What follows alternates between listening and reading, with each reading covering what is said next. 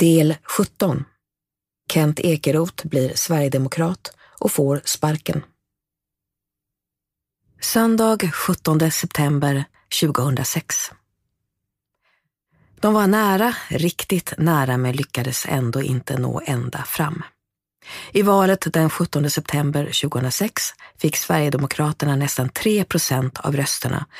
Men det är sammanlagt 162 463 personer som röstade på partiet räckte ändå inte för att klara partiet över 4 spärren. Men det var ändå ett succéval. Sverigedemokraterna mer än fördubblade sitt stöd jämfört med valet 2002 och i flera kommuner, framförallt i det starka fästet Skåne, var framgångarna direkt anmärkningsvärda. I Bjuv röstade 14,9 procent på Sverigedemokraterna, i Svalöv 14,1 och i Kävlinge 13,1. I Landskrona fick Sverigedemokraterna mer än 22 procent av rösterna och blev tredje största parti, bara några tiotal röster från att bli kommunens näst största. Den nya partiledaren Jimmy Åkesson hade all anledning att vara nöjd. Våra framgångar har skakat om etablissemanget rejält, sammanfattade han valresultatet i partitidningen SD-Kuriren. På partiets valvaka på en restaurang i centrala Stockholm stod långbord med levande ljus under affischer på Jimmy Åkesson i storformat. Partiledningen jublade tillsammans med ett hundratal gäster, allt från familjemedlemmar till partisympatisörer. Det här visar den potential vi har inför nästa val, förklarade en leende Jimmy Åkesson för Rapport. Det var ett parti med självförtroende och på stark uppgång som Kent Ekeroth tillsammans med sin tvillingbror Ted hade anslutit sig till några månader tidigare. Kent Ekeroth kunde dock inte fira framgångarna med sina nya partikamrater, åtminstone inte på plats i Sverige. Den 6 september, elva dagar före valet, påbörjade han sin tjänstgöring på den svenska ambassaden i Israels huvudstad Tel Aviv. Praktikplatser hos Utrikesdepartementet är få och eftertraktade och Kent Ekeroth var både stolt och glad när han fick beskedet om sin tjänst. Han hade nyligen avslutat sina studier i ekonomi vid Lunds universitet. Möjligheten att arbeta internationellt för Sverige på plats i Tel Aviv skulle bli en bra start på hans nya yrkesliv.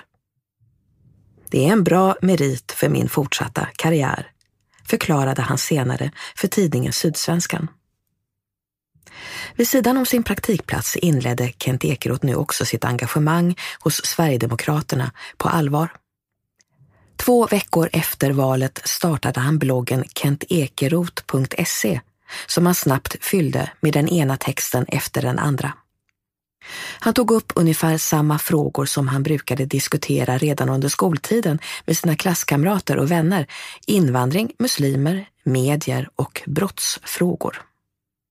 Han kritiserade medierna för att inte ange etnicitet på brottslingar. Han skrev om upplopp i franska och svenska förorter och han upprepade gång på gång budskapet att Sverige står inför sitt snara sammanbrott. Innehållet i Ekerots texter var mörkt, hotande och dramatiskt.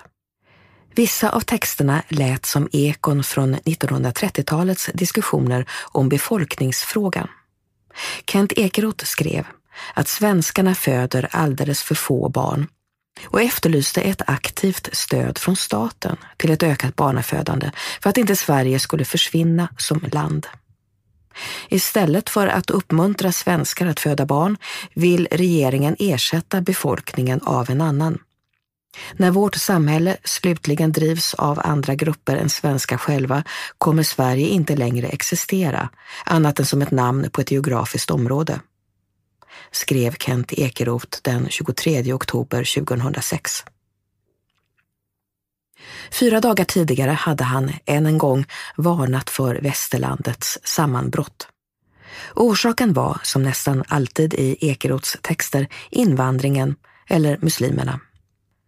En av de mest akuta frågorna som vi står för idag är förfallet i väst och då främst Europa.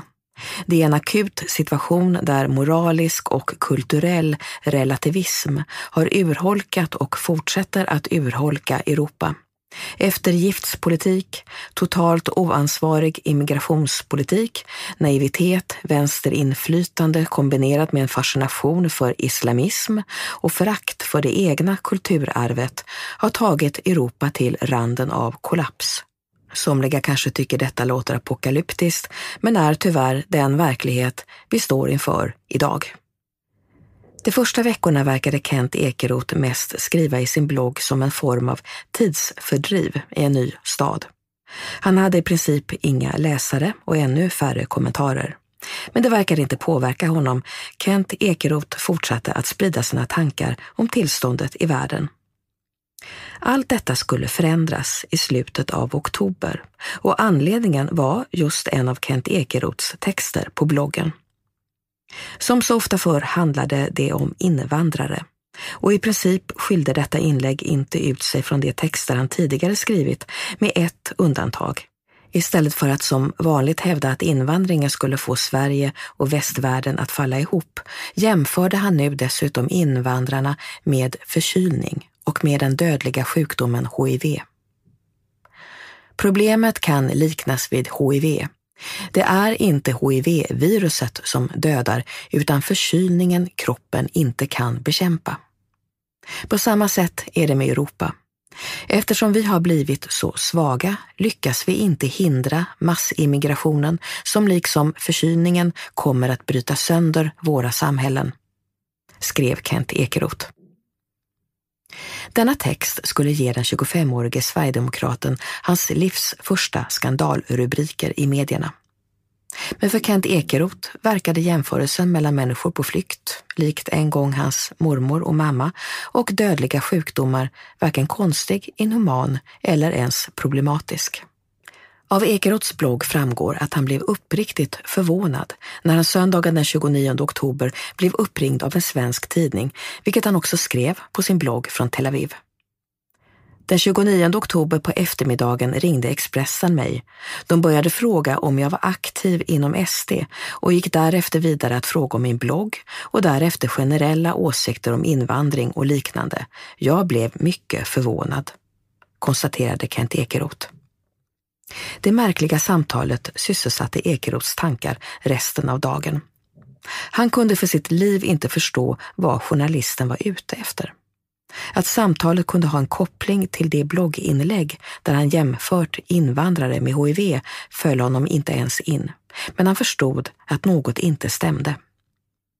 Jag blev mycket förvånad, så jag började ana oråd. Nästa morgon åkte Kent till sitt jobb på svenska ambassaden. Allt var som vanligt, men så frågar någon mig vad som hänt och om jag läst tidningen. Jag frågade då vad står på?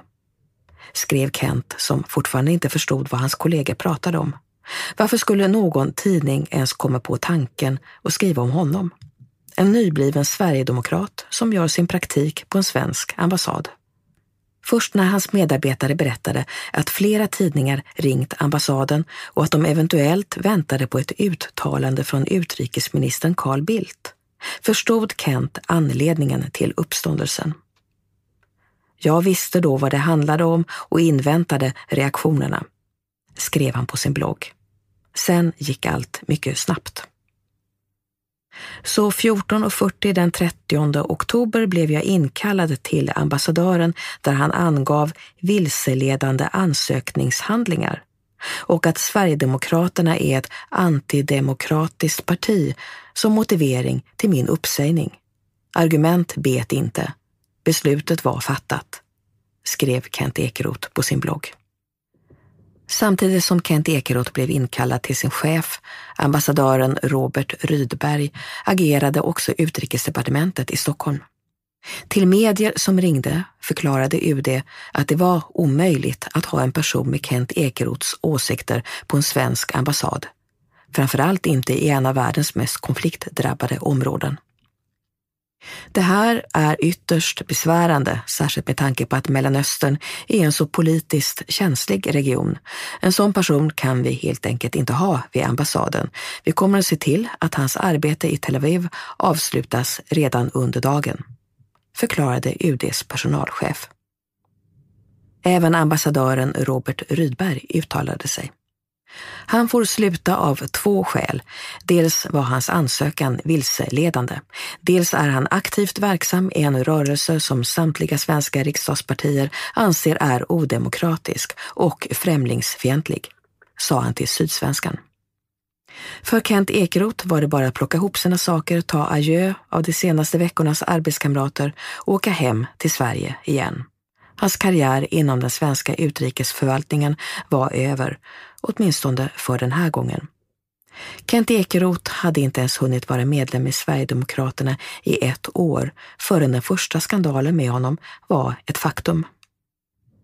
Trots uppsägningen fortsatte Kent Ekeroth att försvara och rättfärdiga sin jämförelse av HIV med invandring, både på sin blogg och för de journalister som ringde honom. Ekeroth hävdade att hans jämförelse var relevant, om än något tillspetsad. Dessutom, påstår han, hade han inte alls jämfört invandring med HIV utan med förkylning. Jag jämförde invandringen med en förkylning, inte HIV. Var det en onödig kommentar? Jo, det var det. Var det en hemsk kommentar? Ytterst tveksamt. Det var som om Kent Ekeroth inte förstod att reaktionerna på hans uttalande berodde på det faktum att han jämfört människor på flykt med sjukdomar. Inte exakt vilken sjukdom han jämförde dem med.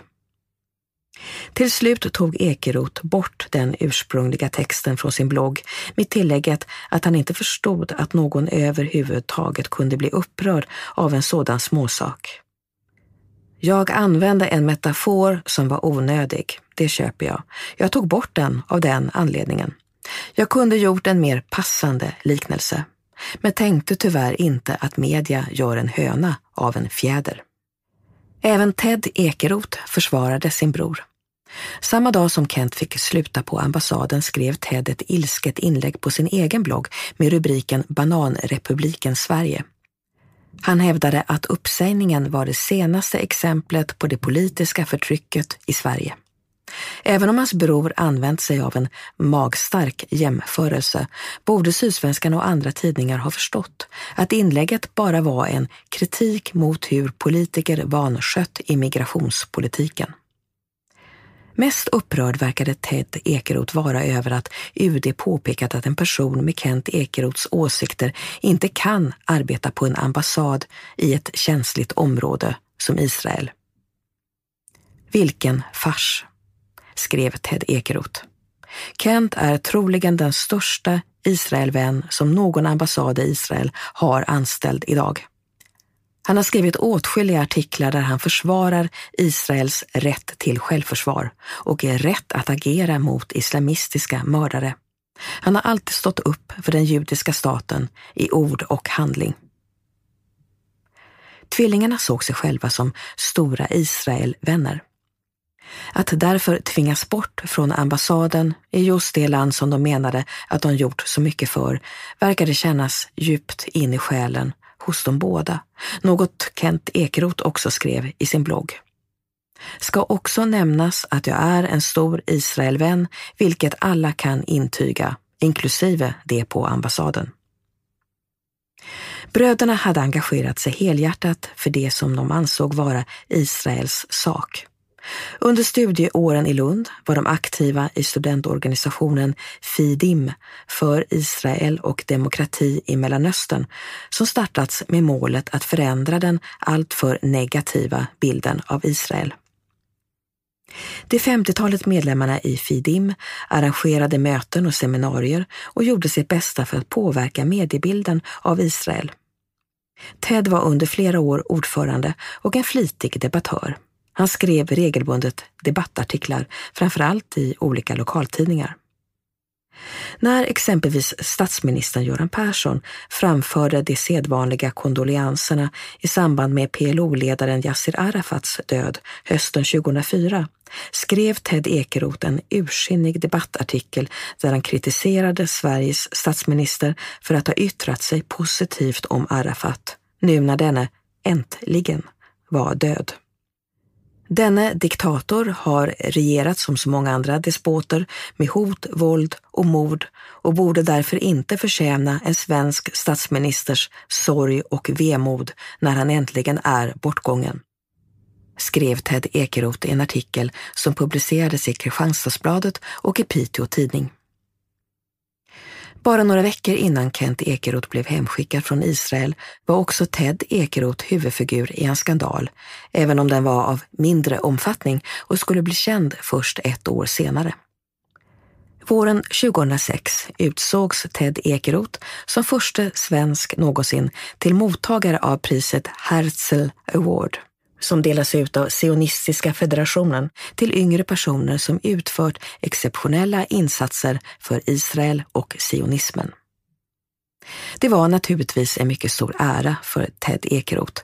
Det fanns bara ett problem. Sionistiska federationen visste inte att Ted Ekeroth var medlem i Sverigedemokraterna. Kort innan ceremonin insåg de att de höll på att dela ut ett av de mer prestigefyllda prisen kopplat till staten Israel till en medlem av ett parti som både bland sina grundare och ledare haft aktiva nazister. Samma parti vars medlemmar bara något tiotal år tidigare marscherat runt på Sveriges gator med höjda högerarmar, vrålande slagord som Sieg Heil och judesvin. Ordförande för den svenska sektionen av Sionistiska federationen, Bo Salmander, hade plötsligt en lika pinsam som obehaglig skandal att hantera. Först försökte vi övertyga Ted Ekeroth att lämna Sverigedemokraterna, berättade Bo Salmander senare. Jag sa att det var dumt och skadligt för hans karriär.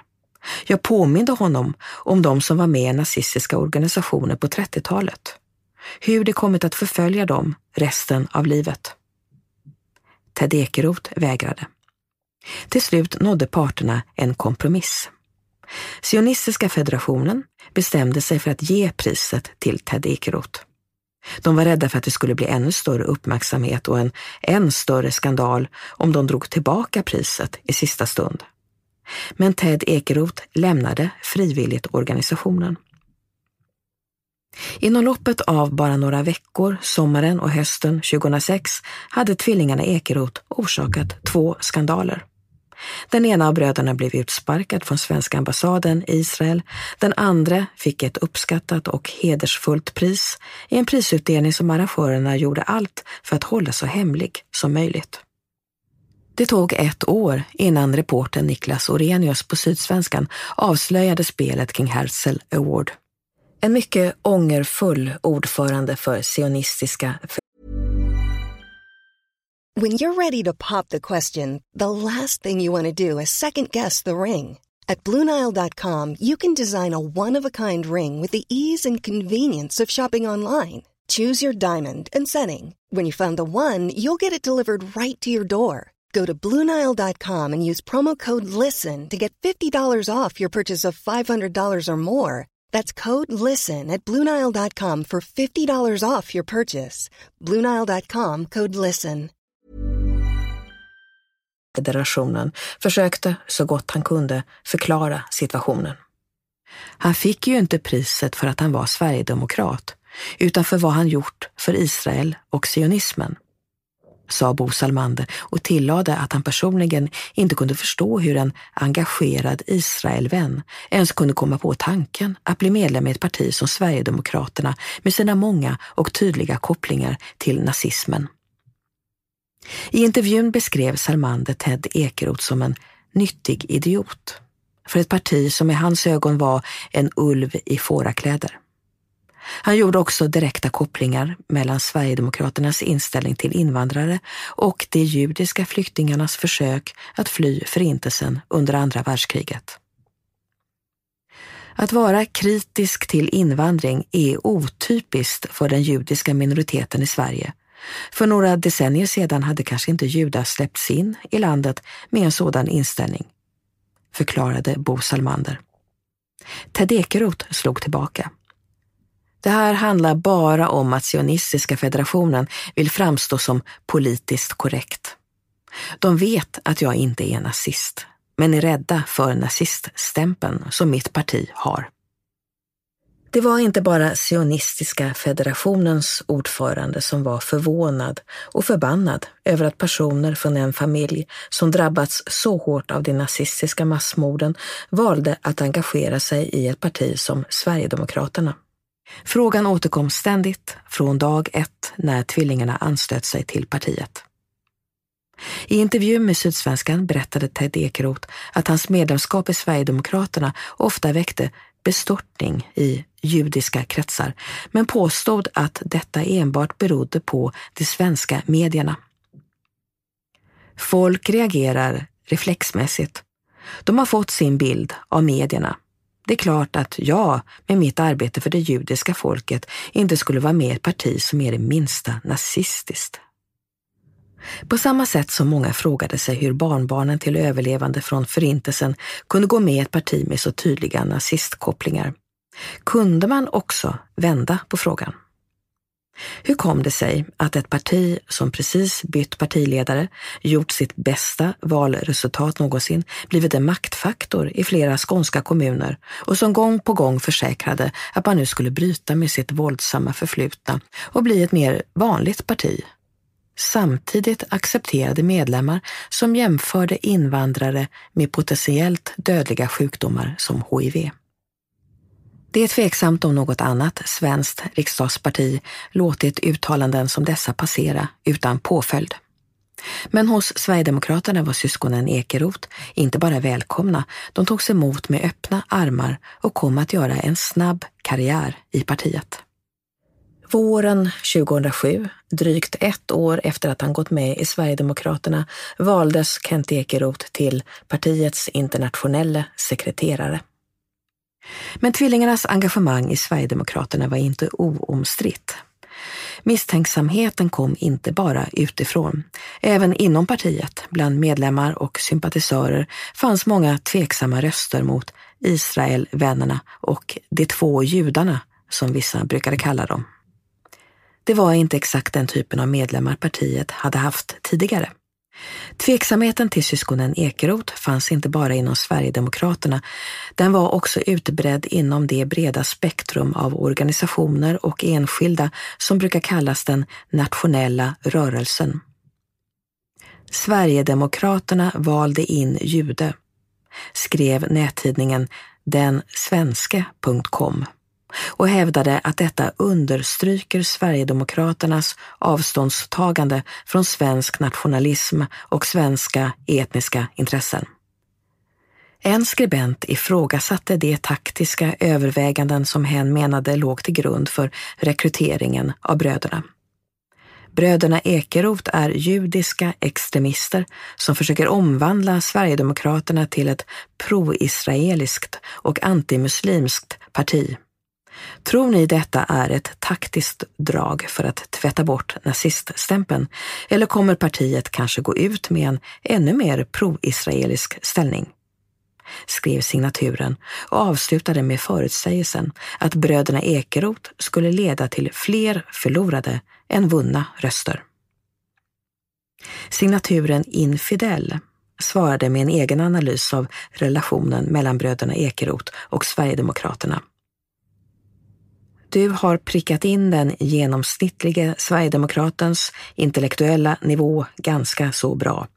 Ö, ö, Israel dödar araber. Israel bra. Ö, judar bra. Ö, ö. Och därmed var dagens tankesmedjande hos Jimmy Åkersteins fans över för idag. Kent och Ted Ekeroth anslöt sig till Sverigedemokraterna i en brytpunkt i partiets historia. Den antisemitism och tidvis rena nazism som följt partiet sedan dess grundande började så sakta ersättas av en ny ideologi. Den gamla fiendebilden med juden och den judiska konspirationen som en central punkt började bytas ut mot en ny ideologisk karta. Där blev invandraren kvar, men juden ersattes med muslimen och islam.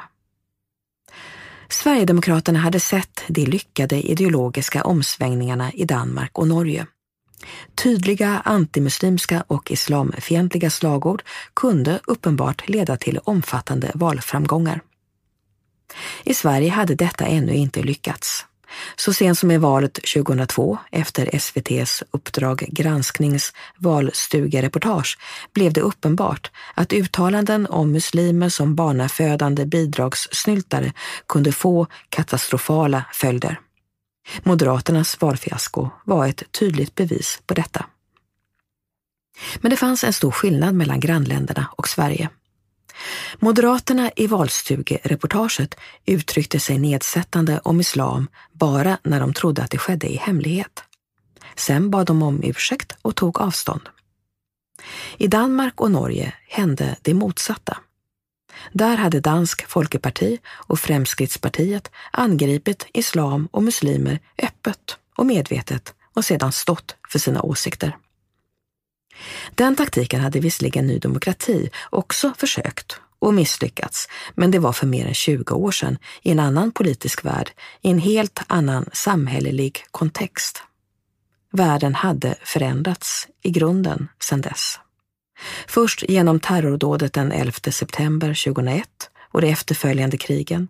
Sen fortsatte ständigt nya händelser att ge bränsle åt oro, rädsla och hat.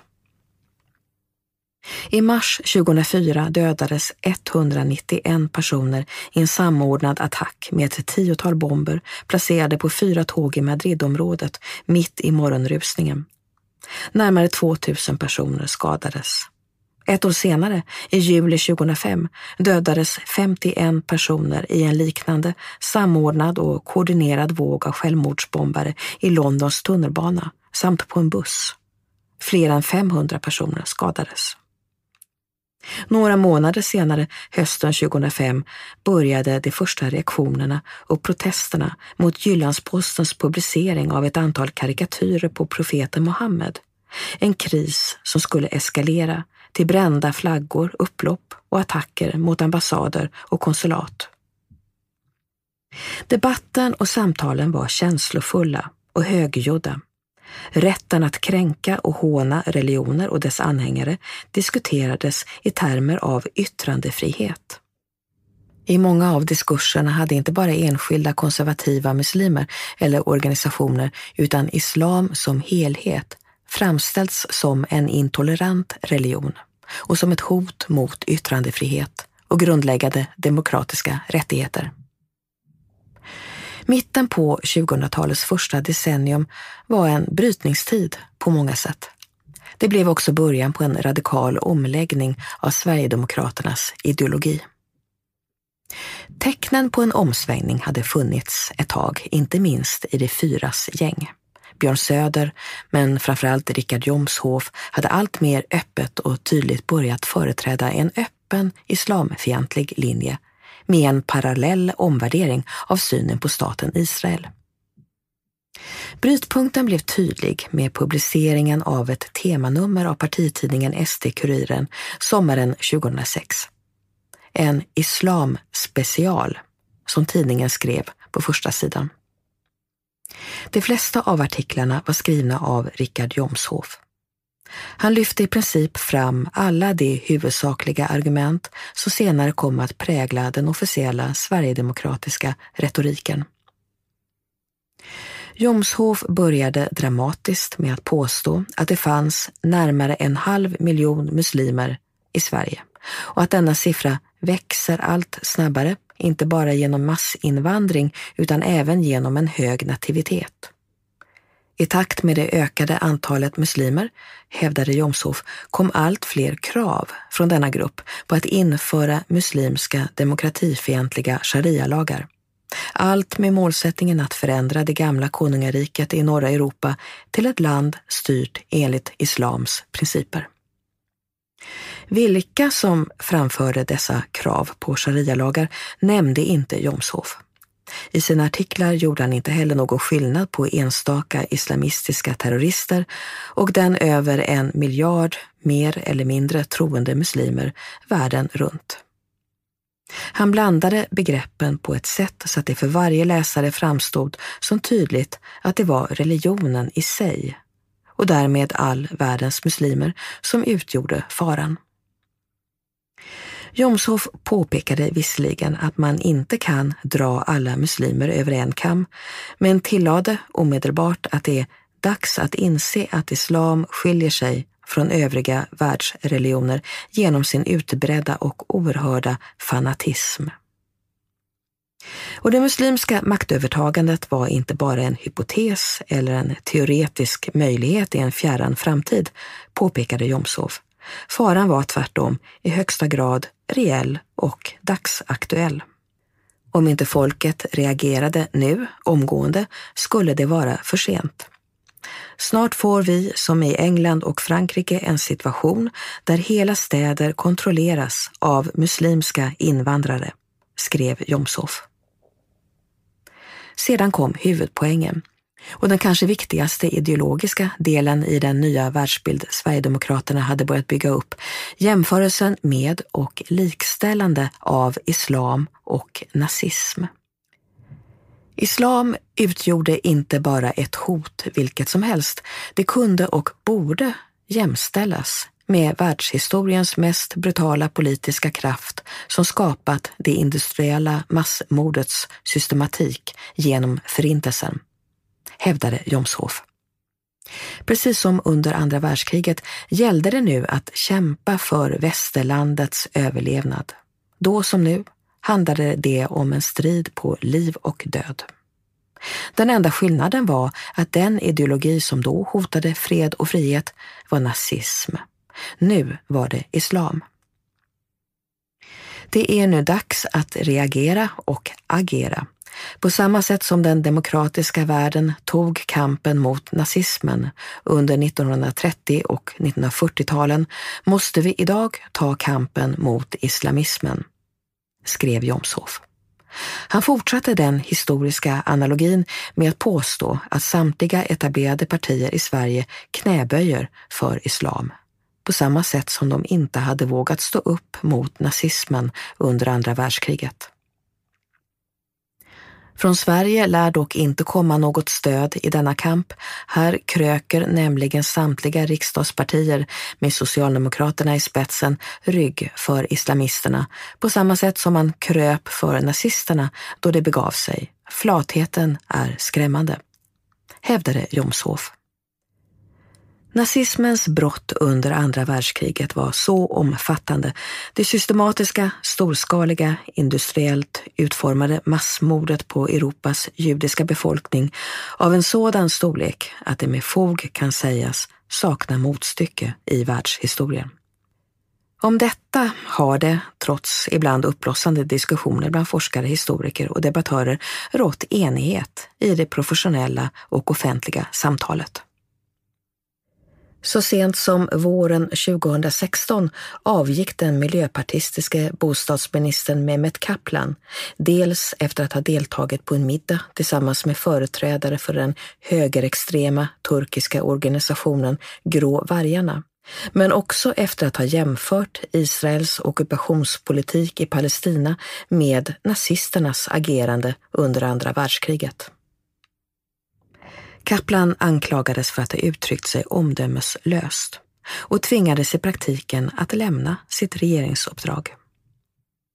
I Sverigedemokraternas partiorgan jämfördes nu, sommaren 2006, en hel religion, över en miljard människor, med nazisterna och deras folkmord. All världens troende, eller för den delen icke troende, muslimer pekades ut som jämbördiga med nazismen. Att gå till moskén för att be till sin gud jämställdes i den sverigedemokratiska retoriken med Auschwitz gasugnar.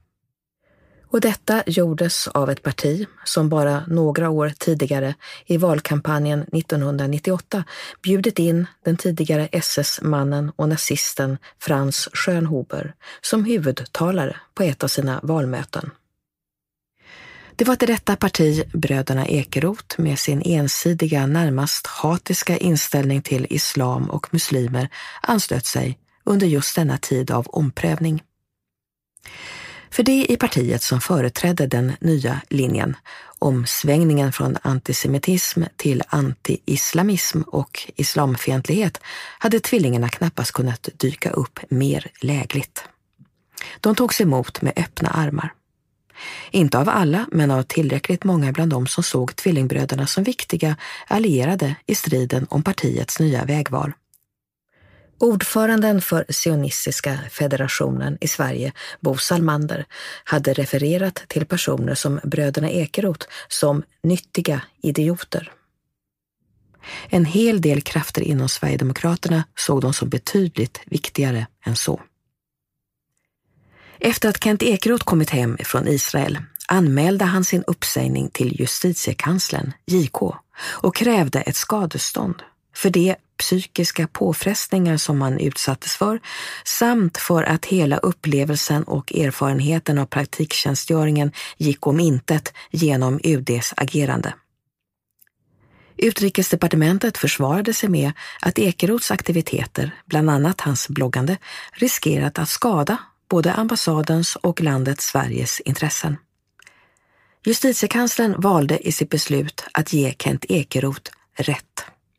Hans partitillhörighet och åsikter hade stor betydelse för beslutet att avbryta praktiktjänstgöringen, menade JK och stred därmed mot lagen. Kent Ekeroth tilldömdes ett skadestånd på 30 000 kronor, varav 20 000 kronor för kränkning. Han hade visserligen fått lämna en eftertraktad tjänst på svenska ambassaden i Tel Aviv, men han kunde trösta sig med att ha fått rätt av justitiekanslern.